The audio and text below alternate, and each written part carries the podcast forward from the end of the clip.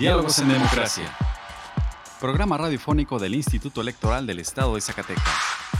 Juntos, conozcamos más acerca de la cultura democrática en nuestro estado. Escúchanos todos los miércoles a partir de las 4.30 de la tarde por la frecuencia del 97.9 de FM del Sistema Zacatecano de Radio y Televisión. Diálogos en Democracia. Esto es Diálogos en Democracia. La pluralidad como lenguaje único donde todas las voces sean escuchadas. Diálogos en Democracia. Programa radiofónico del Instituto Electoral del Estado de Zacatecas. Un acercamiento a la diversidad de ideas y pensamientos. Comenzamos. Diálogos en Democracia. Muy buenas tardes, les saluda Carolina López dándoles la bienvenida a Diálogos en Democracia, programa radiofónico del Instituto Electoral del Estado de Zacatecas. Agradecemos su compañía a una emisión más hoy miércoles 11 de octubre. En el programa de hoy tendremos una entrevista con la licenciada Nacheli Analidia Hernández Arango, vocal de organización electoral de la Junta Local del INE en Zacatecas, quien nos hablará sobre la convocatoria para las personas interesadas en participar como observadoras u observadores electorales para el proceso electoral federal 2023-2024. En nuestra sección de Cultura Cívica escucharemos una cápsula sobre la creación del Instituto Federal Electoral en voz de nuestra compañera Virginia Perusquía, además de las últimas noticias en materia electoral. Vamos ahora a nuestra sección de efemérides.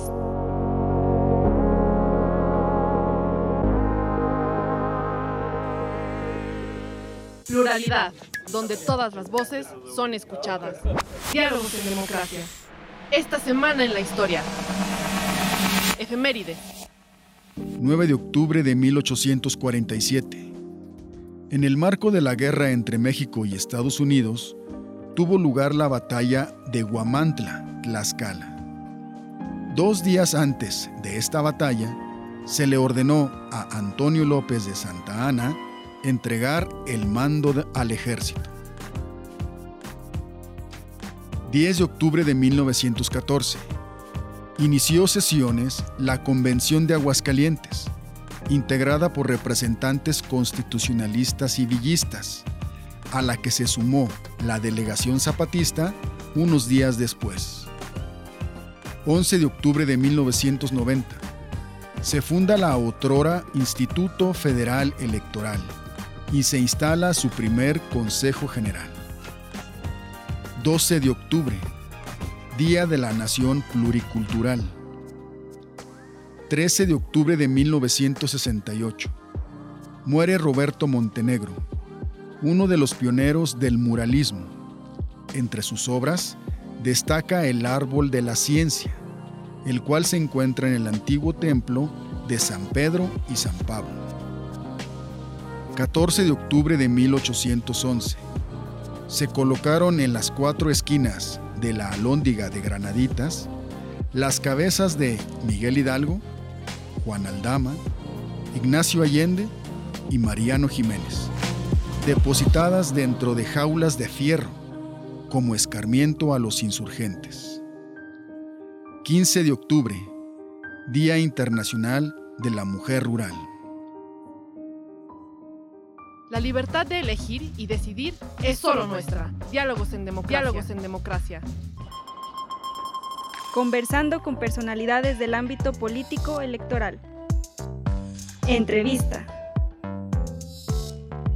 El día de hoy se encuentra con nosotros en Diálogos en Democracia la licenciada Nacheli Analidia Hernández Arango. Ella es vocal de organización electoral de la Junta Local del INE en Zacatecas. Bienvenida a Diálogos en Democracia. Gracias por estar con nosotros. Buenas tardes, Carolina. Muchas gracias. Gracias por la invitación. El día de hoy está vigente una convocatoria para observadoras y observadores electorales. ¿Podría platicarnos, bueno, las actividades que hace una persona que es observadora u observador electoral y a quiénes va dirigida esta convocatoria? Bien, Carolina, efectivamente, como lo comentas, eh, esta convocatoria se encuentra vigente desde ya el 4 de septiembre. Va dirigido a cualquier ciudadano o ciudadana mexicana que esté interesado en conocer el proceso electoral.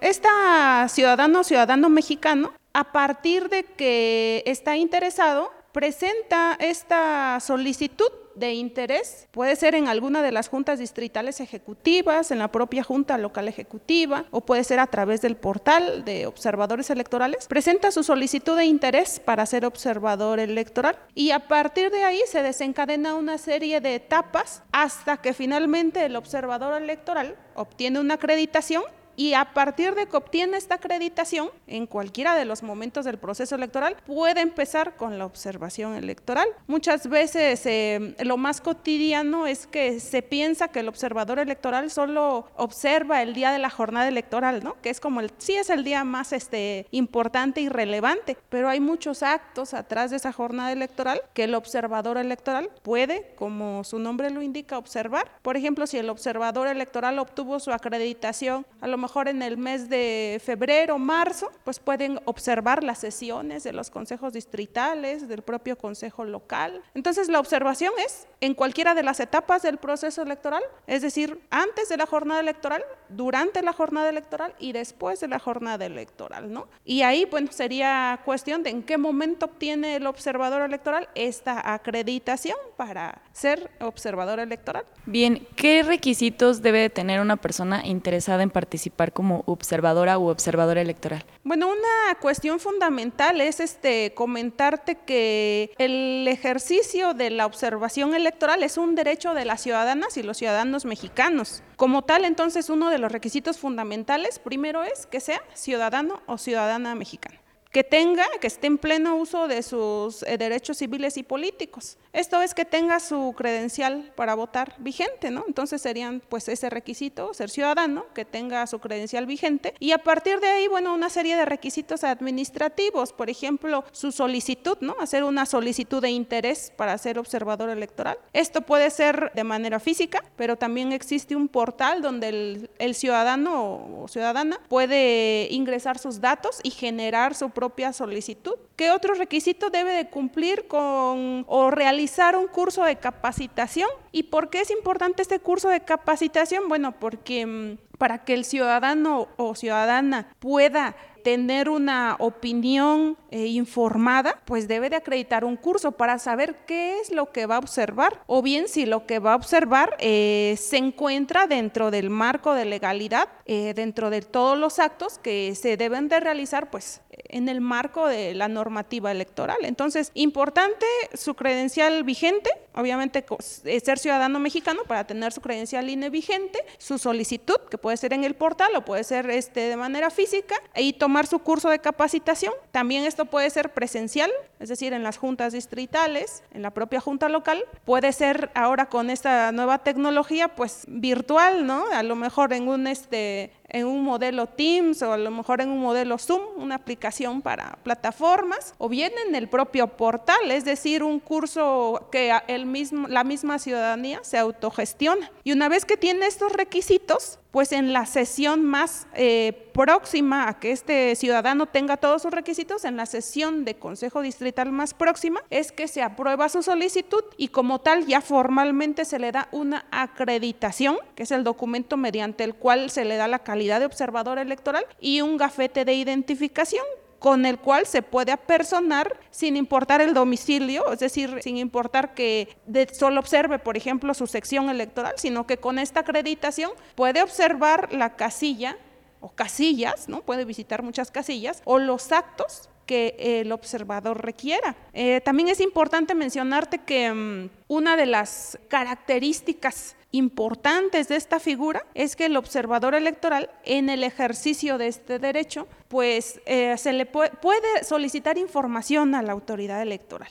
Un ejemplo, alguien de otro estado viene a hacer observación electoral en Zacatecas, ¿no? Tiene su credencial, hace su cambio de domicilio, tiene su credencial, se acredita y sin embargo, como desconoce a lo mejor el contexto del estado, pues le solicita a la autoridad electoral la ubicación de las casillas. Es decir, para poder hacer su actividad necesita información y la autoridad electoral, en este caso el INE, eh, o, incluso los órganos este, locales, pues le dan información para que esa ciudadanía pueda hacer una observación electoral adecuada ¿no? y completa sobre el tema del proceso electoral que le, que le importe, que le interese. ¿Hay algunas personas que tengan algún impedimento para ser observadoras u observadores electorales? Es decir, que hayan participado en algún partido político, en, en la religión, no sé. Sí, efectivamente, hay restricciones para hacer, hacer observación electoral. Te voy a mencionar las que se enlistan en la convocatoria que tenemos vigente. La primera de ellas es que no puede ser observador electoral alguien que haya sido dirigente de algún partido político a nivel nacional estatal o municipal, tres años anteriores al día de la elección. Entonces hay un impedimento para estas personas. También aquellos ciudadanos o ciudadanas que hayan sido candidatos igual a cualquier nivel, estatal, eh, federal, estatal y municipal, igual tres años antes de la elección. Y el 20 de septiembre de este año, el Consejo General del INE también determinó que no podían ser observadores electorales aquellas, aquellos servidores públicos que tengan injerencia en programas sociales o bien que sean operadores de programas sociales y serían estas personas, estos, estos ciudadanos, los que no pueden ser observadores electorales. Ahora bien, una vez que alguien ya se acreditó como observador electoral y supongamos que con motivo del sorteo, con motivo de la insaculación, se ha designado como funcionario de casilla, pues tampoco puede ejercer este doble, este doble perfil, digamos, ¿no? De ser funcionario de mesa directiva de casilla y ser observador electoral. O aquella persona que teniendo su acreditación como observador electoral decida ser representante de mesa directiva de casilla, representante de partido ante mesa directiva de casilla, o representante general ante casillas, tampoco puede ejercer ese doble, ese doble perfil, ¿no? Entonces esas serían pues las restricciones por las cuales una persona no puede fungir como observador electoral. Bien, ¿y cuáles son las fechas? El 4 de septiembre arrancó esta convocatoria y hasta cuándo las personas tienen para enviar su documentación o inscribirse. Bueno, la convocatoria tiene inició vigencia el 4 de septiembre. A partir de esta fecha, cualquier persona puede remitir su documentación y tiene hasta el 7 de mayo del próximo año. Ahora, la acreditación es importante mencionar que la otorga como tal los consejos distritales o locales. Esto significa que, por ejemplo, para el caso de los consejos locales, este consejo se instala el primero de noviembre. Entonces, entonces, pues estas acreditaciones se dan a partir de su instalación, en la instalación de los consejos locales y distritales, pero las, digamos, las solicitudes o la documentación ya pueden estar este, corriendo. Te comento también que una de las situaciones que, generó la ya tan mencionada pandemia es que desde el proceso pasado, em, uno de los cambios que hubo es que las solicitudes de los observadores ya no nada más se recibían de manera física, sino que el portal de observadores que es, un, es una plataforma que se gestiona a través de las acciones del usuario, en este caso de quien quiere ser observador electoral, pues ya puede estar recibiendo, es decir, estamos en este momento en, en plena vigencia de la convocatoria y decirte que esta plataforma pues ha sido como, yo creo que uno de los aciertos, ¿no? De, pues de la institución con respecto a contextos complejos como lo fue la pandemia, ¿no? Y generarle al ciudadano o ciudadana pues una posibilidad de que desde su casa o desde el lugar donde se encuentre con conexión a internet pueda solicitar pues su inscripción, digamos, como usuario al portal y a partir de ahí generar todas las acciones hasta lograr ser observador u observadora, ¿no? Hasta el punto de, como te comenté hace un momento, pues de recibir un curso autogestionable, de subir el mismo su, su credencial de lector por ambos lados, de tomarse el mismo o ella misma la fotografía. Es decir, este, pues sí, está en plena vigencia la convocatoria. Bien, algo que se nos esté pasando licenciada, respecto a esta convocatoria, no sé si las redes sociales, la página de internet, si gusta hacer alguna invitación especial para la ciudadanía para que participe en esta convocatoria. Sí, gracias, este Carolina. Fíjate que sí quiero, quiero resaltar eh, dentro todavía de este, de, este, tema de observadores electorales, que así como hace un momento comenté que los observadores tenían la, el derecho de solicitar información a la autoridad electoral, también tienen algunas restricciones dentro de su encargo, ¿no? O dentro de su, eh, sí, de su actividad propiamente. Y, y algunas de estas restricciones eh, te las comento porque es importante que se sepan para generar un buen clima electoral el día de la jornada, es que las observadores o los observadores también tienen restricciones, como cuáles, por ejemplo, no interferir ni obstaculizar las labores de los funcionarios de mesa directiva de casilla. Esa es una restricción. Otra de las restricciones es cómo ellos se encuentran, digamos, de manera directa y cercana a la mesa directiva de casilla, conocen antes los resultados de la casilla. Sin embargo, tienen la restricción de no declarar resultados, ¿no? Esa es, es una restricción también que tienen y, este, y conducirse en todo momento, pues dentro de los límites de la legalidad, de la objetividad, de la certeza, sin vínculos a cualquier eh, partido político o candidatura independiente, ¿no? Y en este sentido, pues como lo mencionas, hacemos una invitación a toda la ciudadanía a que participe como observador electoral, porque creo que es una de las figuras que le permite a la ciudadanía destinar el tiempo que desee a esta actividad, ¿no? O sea, el tiempo que desee para eh, incluso elegir qué acto, qué actividad pues desea observar. Entonces, hacer la invitación a que participemos, ¿no? Como ciudadanos que van a votar, como ciudadanos que integran las mesas directivas de casilla, como ciudadanos que son CAE, supervisores, pero también como ciudadanos que observan, que observan este, pues este proceso electoral. Entonces, por favor, también extiendo a través de este, estos medios de comunicación, pues esta, esta invitación para que sean observadores electorales. ¿Qué hace el observador u observador electoral con la información que recibe o con todo lo que conoce dentro de su observación. Sí, dentro de los eh, derechos que tiene la, observación electoral, la persona que realiza observación electoral es hacer un informe.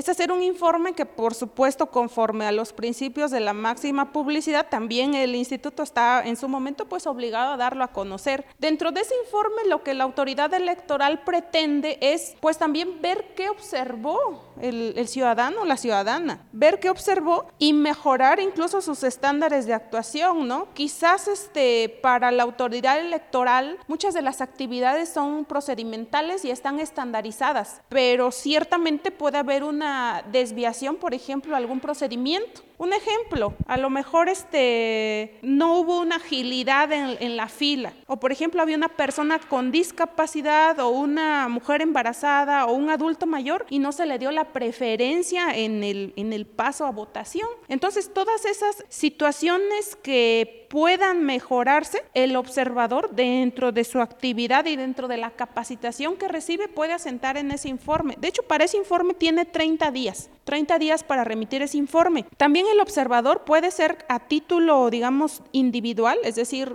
el ciudadano o ciudadana interesada por sí mismo va y solicita su acreditación, pero también hay este, grupos de observadores electorales, o sea, asociaciones pues que se dedican a la observación electoral y si estas eh, asociaciones reciben, por ejemplo, algún fideicomiso o algún monto para hacer la, observación electoral, tendrían entonces dentro de este informe que declarar pues en qué y cuánto ejercieron respecto de los recursos que le hayan sido ministrados. Cabe aclarar también que la observación electoral pues es una actividad voluntaria por la cual el instituto pues no, no ofrece alguna remuneración, sino que es el ejercicio de un derecho por parte de la ciudadanía. Incluso para la ciudadanía puede ser de confianza, ¿no? Para, para todo el proceso de, de saber que, no sé, su vecino o alguien conocido está viendo el proceso más de cerca, ¿no? De, de conocer más a fondo cómo se lleva a cabo y, y que sea transparente todo este proceso procedimiento. Sí,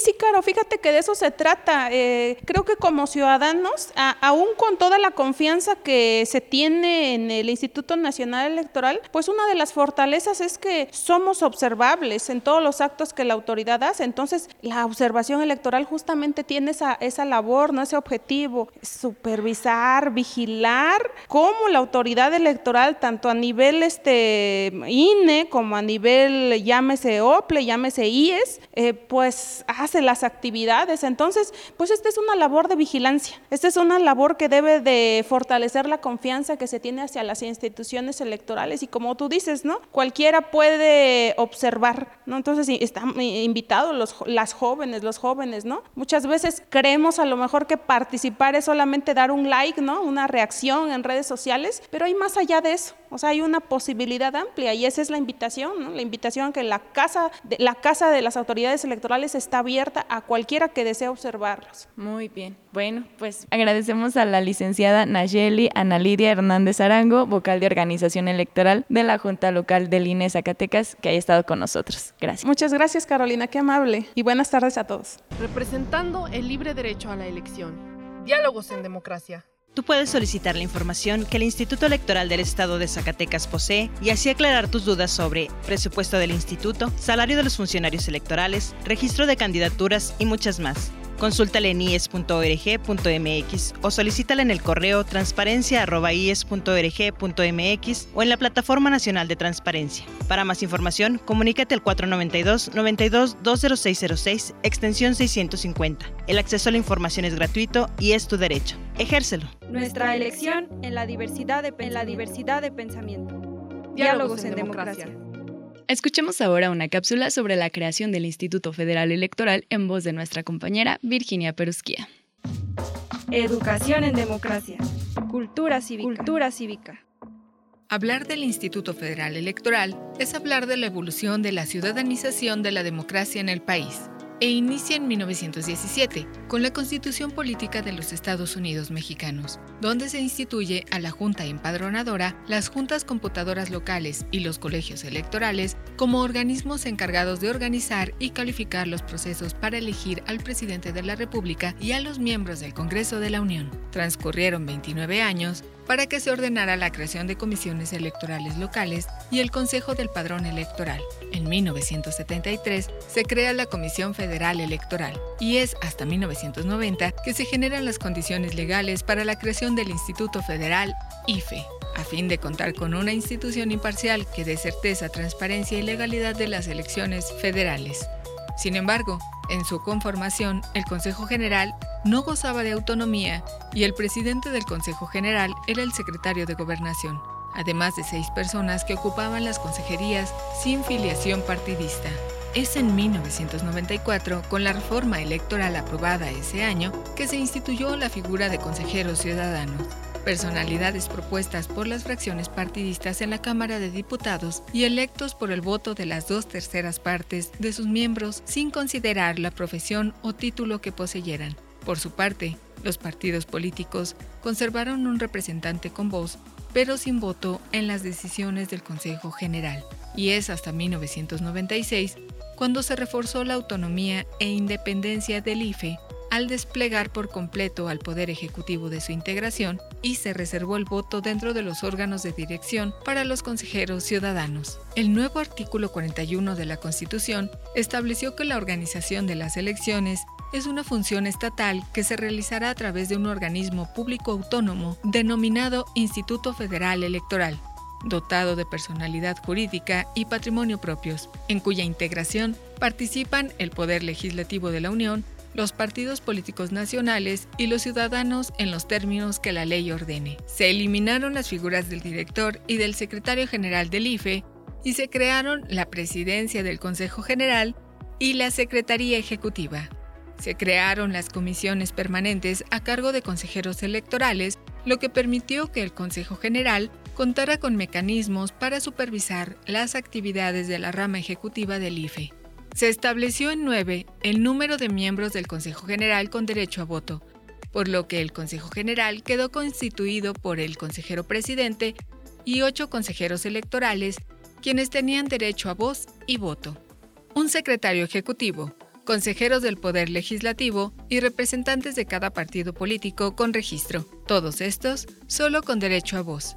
El Código Federal de Instituciones y Procedimientos Electorales, aprobados ese año por el Congreso de la Unión, otorgó al IFE 53 atribuciones con los siguientes objetivos fundamentales. Fortalecer la confianza y la credibilidad de la ciudadanía en las elecciones federales, regular el acceso de los partidos políticos y las autoridades electorales a los medios de comunicación, promover la participación ciudadana en las elecciones, asegurar condiciones de equidad y civilidad en las campañas electorales, transparentar el proceso de organización y difusión de los resultados electorales, crear la Contraloría General del IFE con un titular designado por la Cámara de Diputados, crear la Unidad de Fiscalización como órgano con plena autonomía a cargo de un funcionario designado por el Consejo General, y es hasta el 2014 que se convierte en el Instituto Nacional Electoral, a fin de homologar los estándares con los que se organizan los procesos electorales federales y locales, para garantizar altos niveles de calidad en nuestra democracia electoral. Pluralidad, donde todas las voces son escuchadas. Diálogos en democracia. Si te interesa conocer más información al respecto, te invitamos a encontrar más cápsulas interesantes en nuestro canal en Spotify. Encuéntranos como Radio IES. Y si te interesa que hablemos de un tema en especial, escríbenos vía inbox a través de nuestras redes sociales. Nos encuentras en Facebook como Instituto Electoral del Estado de Zacatecas, en Instagram y en Twitter como ISS y en YouTube como ISTV. Escuchemos ahora las breves electorales. Las últimas noticias en la materia. Breves electorales.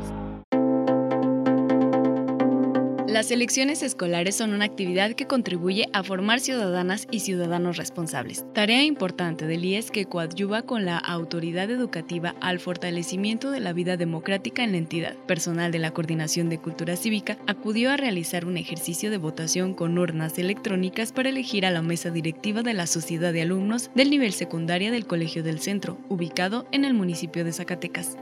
El consejero presidente del IES Juan Manuel Frausto Ruedas y las consejeras electorales Brenda Mora Aguilera y Sandra Valdés Rodríguez acudieron a la firma del Acuerdo Nacional por la Integridad Electoral el Instituto Nacional Electoral y Talleres Gráficos de México firmaron un convenio específico de colaboración que tiene como objetivo establecer las bases para que el segundo realice el suministro, producción y entrega de boletas y demás documentos electorales con emblemas que serán utilizados en el proceso electoral federal 2023-2024. Para dar cumplimiento al convenio, el instituto entregará los emblemas, diseños, pantones, logos, listados de candidatas y candidatos, así como los criterios de dotación y toda la información necesaria para la producción de boletas y documentación electoral.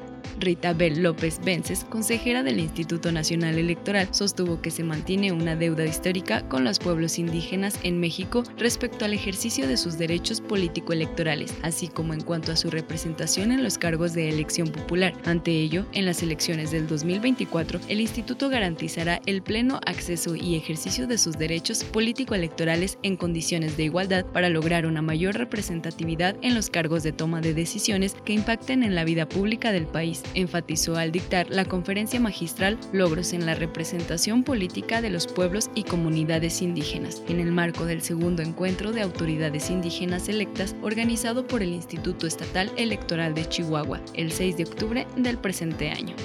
Recuerda que del 11 al 26 de octubre serán las entrevistas para las y los aspirantes a integrar los consejos electorales distritales y municipales para el proceso electoral local 2023-2024. Si tú estás en ese proceso, no olvides agendar el día de tu entrevista, que puedes consultar a través de nuestra página de internet www.ies.org.mx.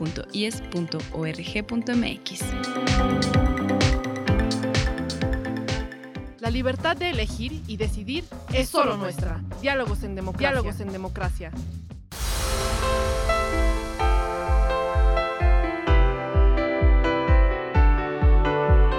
Estimados radioescuchas, hemos llegado al final de esta emisión. Agradecemos su compañía en esta tarde y esperamos nos vuelvan a escuchar el próximo miércoles en punto de las 4.30 de la tarde. Agradecemos a Radio Zacatecas el apoyo para la difusión de este programa. También agradecemos el apoyo y el acompañamiento de Antonio Castro, Horacio Rodríguez y Virginia Perusquilla. Se despide de ustedes Carolina López, que tengan una excelente tarde.